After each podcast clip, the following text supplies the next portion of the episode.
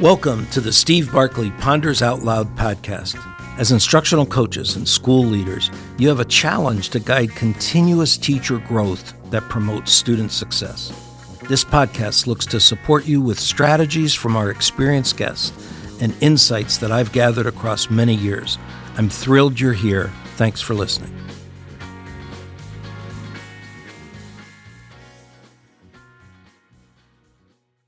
PLCs as constellations with integration. I recently read Matthew Barzun's book, The Power of Giving Away Power, and it introduced me to the concept of constellation thinking or mindset compared to the pyramid thinking or mindset in leadership. Here's a quote from the book jacket. Quote, a few rare leaders have seen the pyramid for the trap that it is and have learned to embrace a new shape and mindset constellations. Organizations designed as constellations are dynamic and flexible networks of distinct yet interwoven individuals. Each member of the team feels like a singular star and is also connected to others to form something greater. Those words really spoke to me as a picture of the way I would want teachers taking part in a PLC to feel. To feel that they were a star on their own, yet connected, they could create something greater. Listen in to a few words from Matthew Barzun as he was interviewed by Simon Sinek. I'll be sure to link the entire interview in the podcast lead in. What is the power of giving away power, and where did you learn that?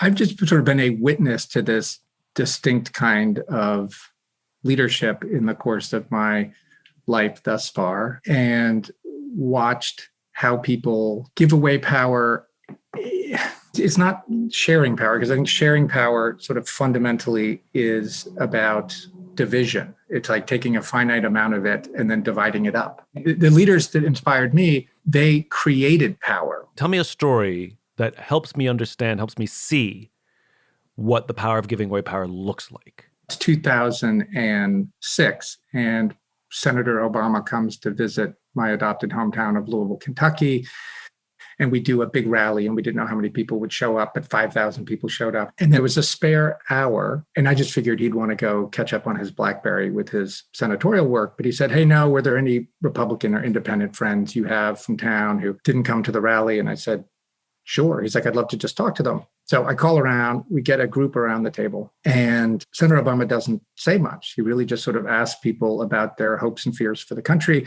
they go around. And at the end, everyone said, What an amazing discussion, what a great speaker he is. And I noted that he hadn't really said much. And one of the people who couldn't make it to that meeting called afterwards and said, Wow, wow, did he light up the room? And so I found myself saying, Well, yes, the room got lit up, but not in the way I think you might think. He got everyone else to light up, and that's how the room light up. The pyramid, whether you're doing it top down or bottom up, does have in its favor stability of some kind. It's just not the only kind. There's another kind of order, another kind of stability that a lot of these great leaders that the book talks about have discovered. And it's pretty amazing. I call it the constellation. So you have pyramid thinking, which is up, down, in, out, that kind of way.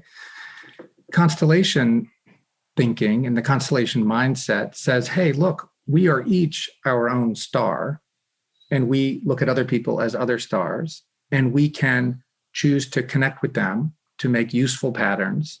It is a mindset and it is a way of seeing thinking feeling and behaving. It is not like our default setting. We get very comfortable in the pyramid or we say well i want to get rid of the pyramid and i'll just be on my own. But that sort of leads to alienation. So there's this alternative out there for us if we can learn from these other leaders Reading The Power of Giving Away Power, I was also introduced to the work of Mary Parker Follett. She worked, studied, and wrote about leadership from 1868 to 1933.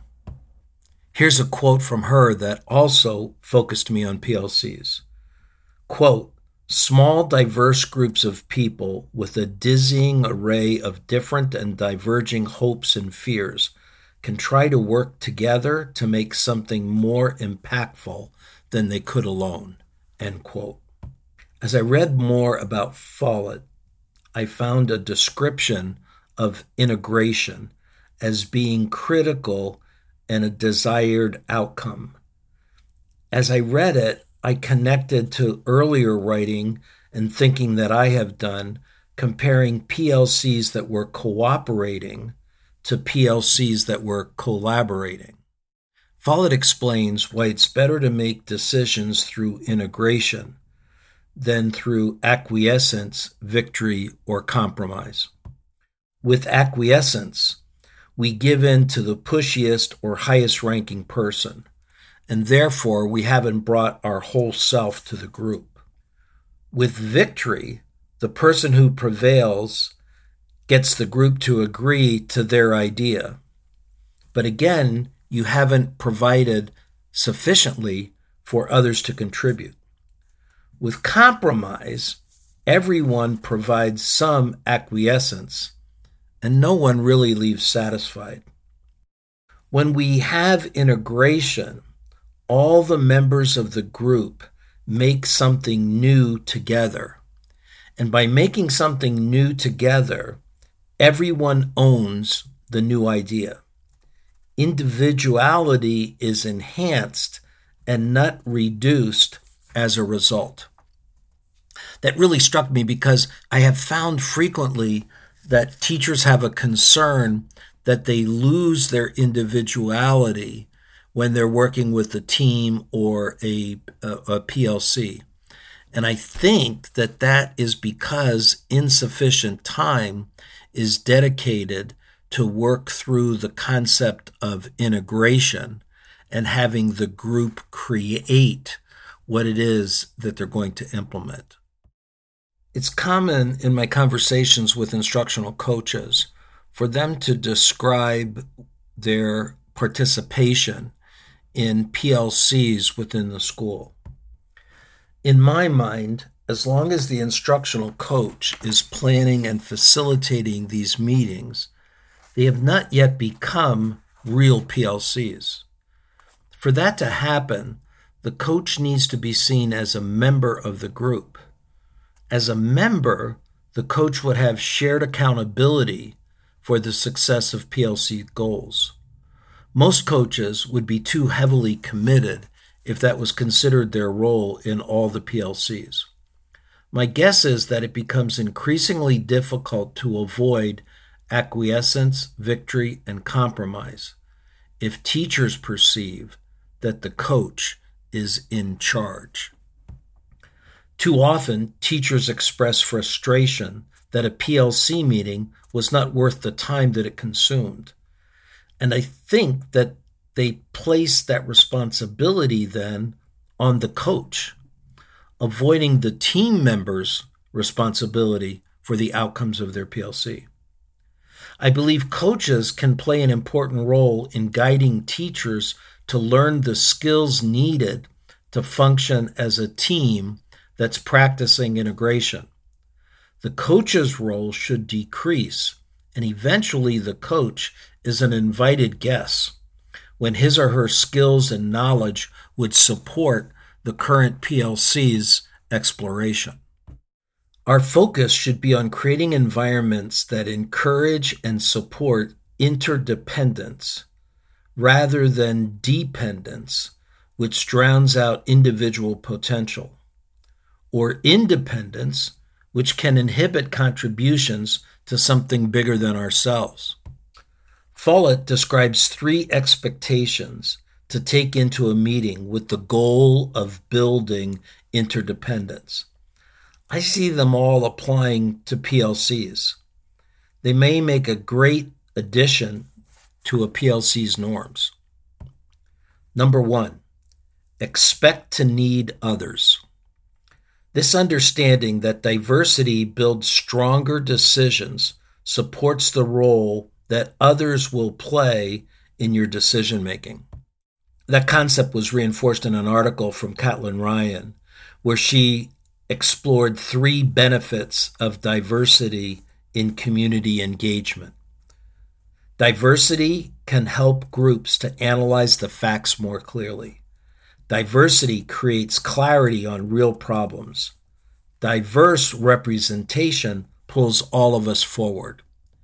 Boy, all three of those are certainly key indicators that we'd be searching for in PLCs.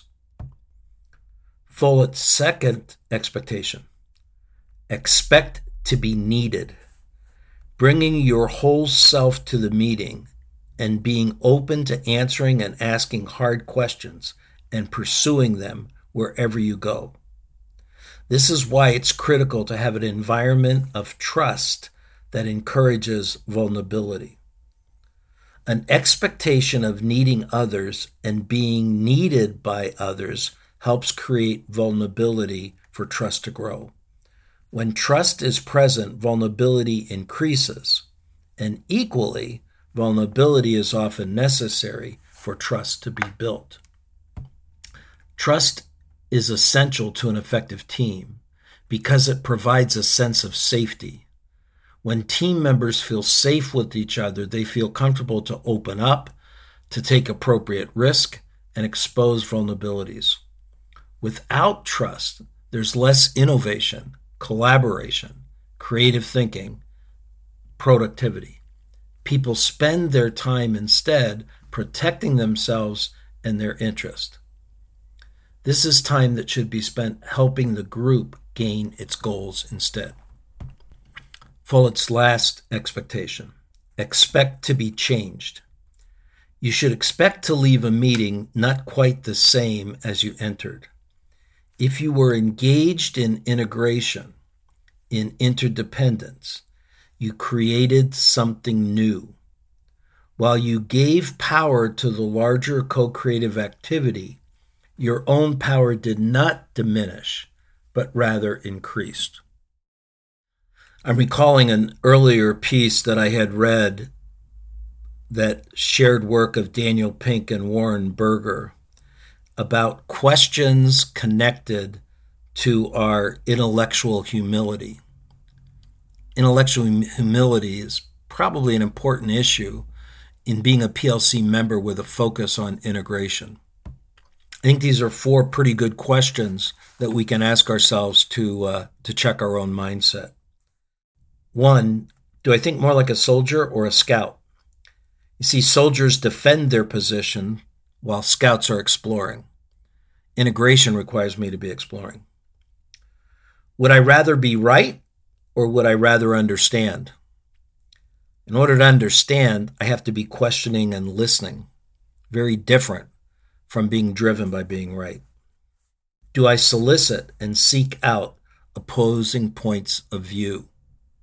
And lastly, do I enjoy the pleasant surprise of discovering I've been mistaken?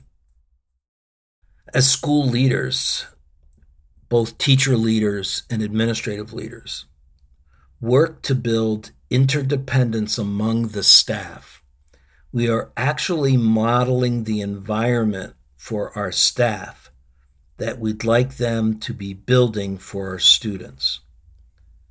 We should be providing such an environment for students to maximize content learning while also practicing the skills and mindsets for continued success in school and well beyond. Consider where you're currently working and learning as part of a constellation? And how does that compare to spots where you're working within the pyramid? How might our students gain from our creating more constellation like relationships among our staffs? I'd love to hear your thoughts and questions. Remember, you can always reach me at barkleypd.com. Thanks for listening. Thanks for listening, folks. I'd love to hear what you're pondering. You can find me on Twitter or LinkedIn at Steve Barkley, or send me your questions and find my videos and blogs at barkleypd.com.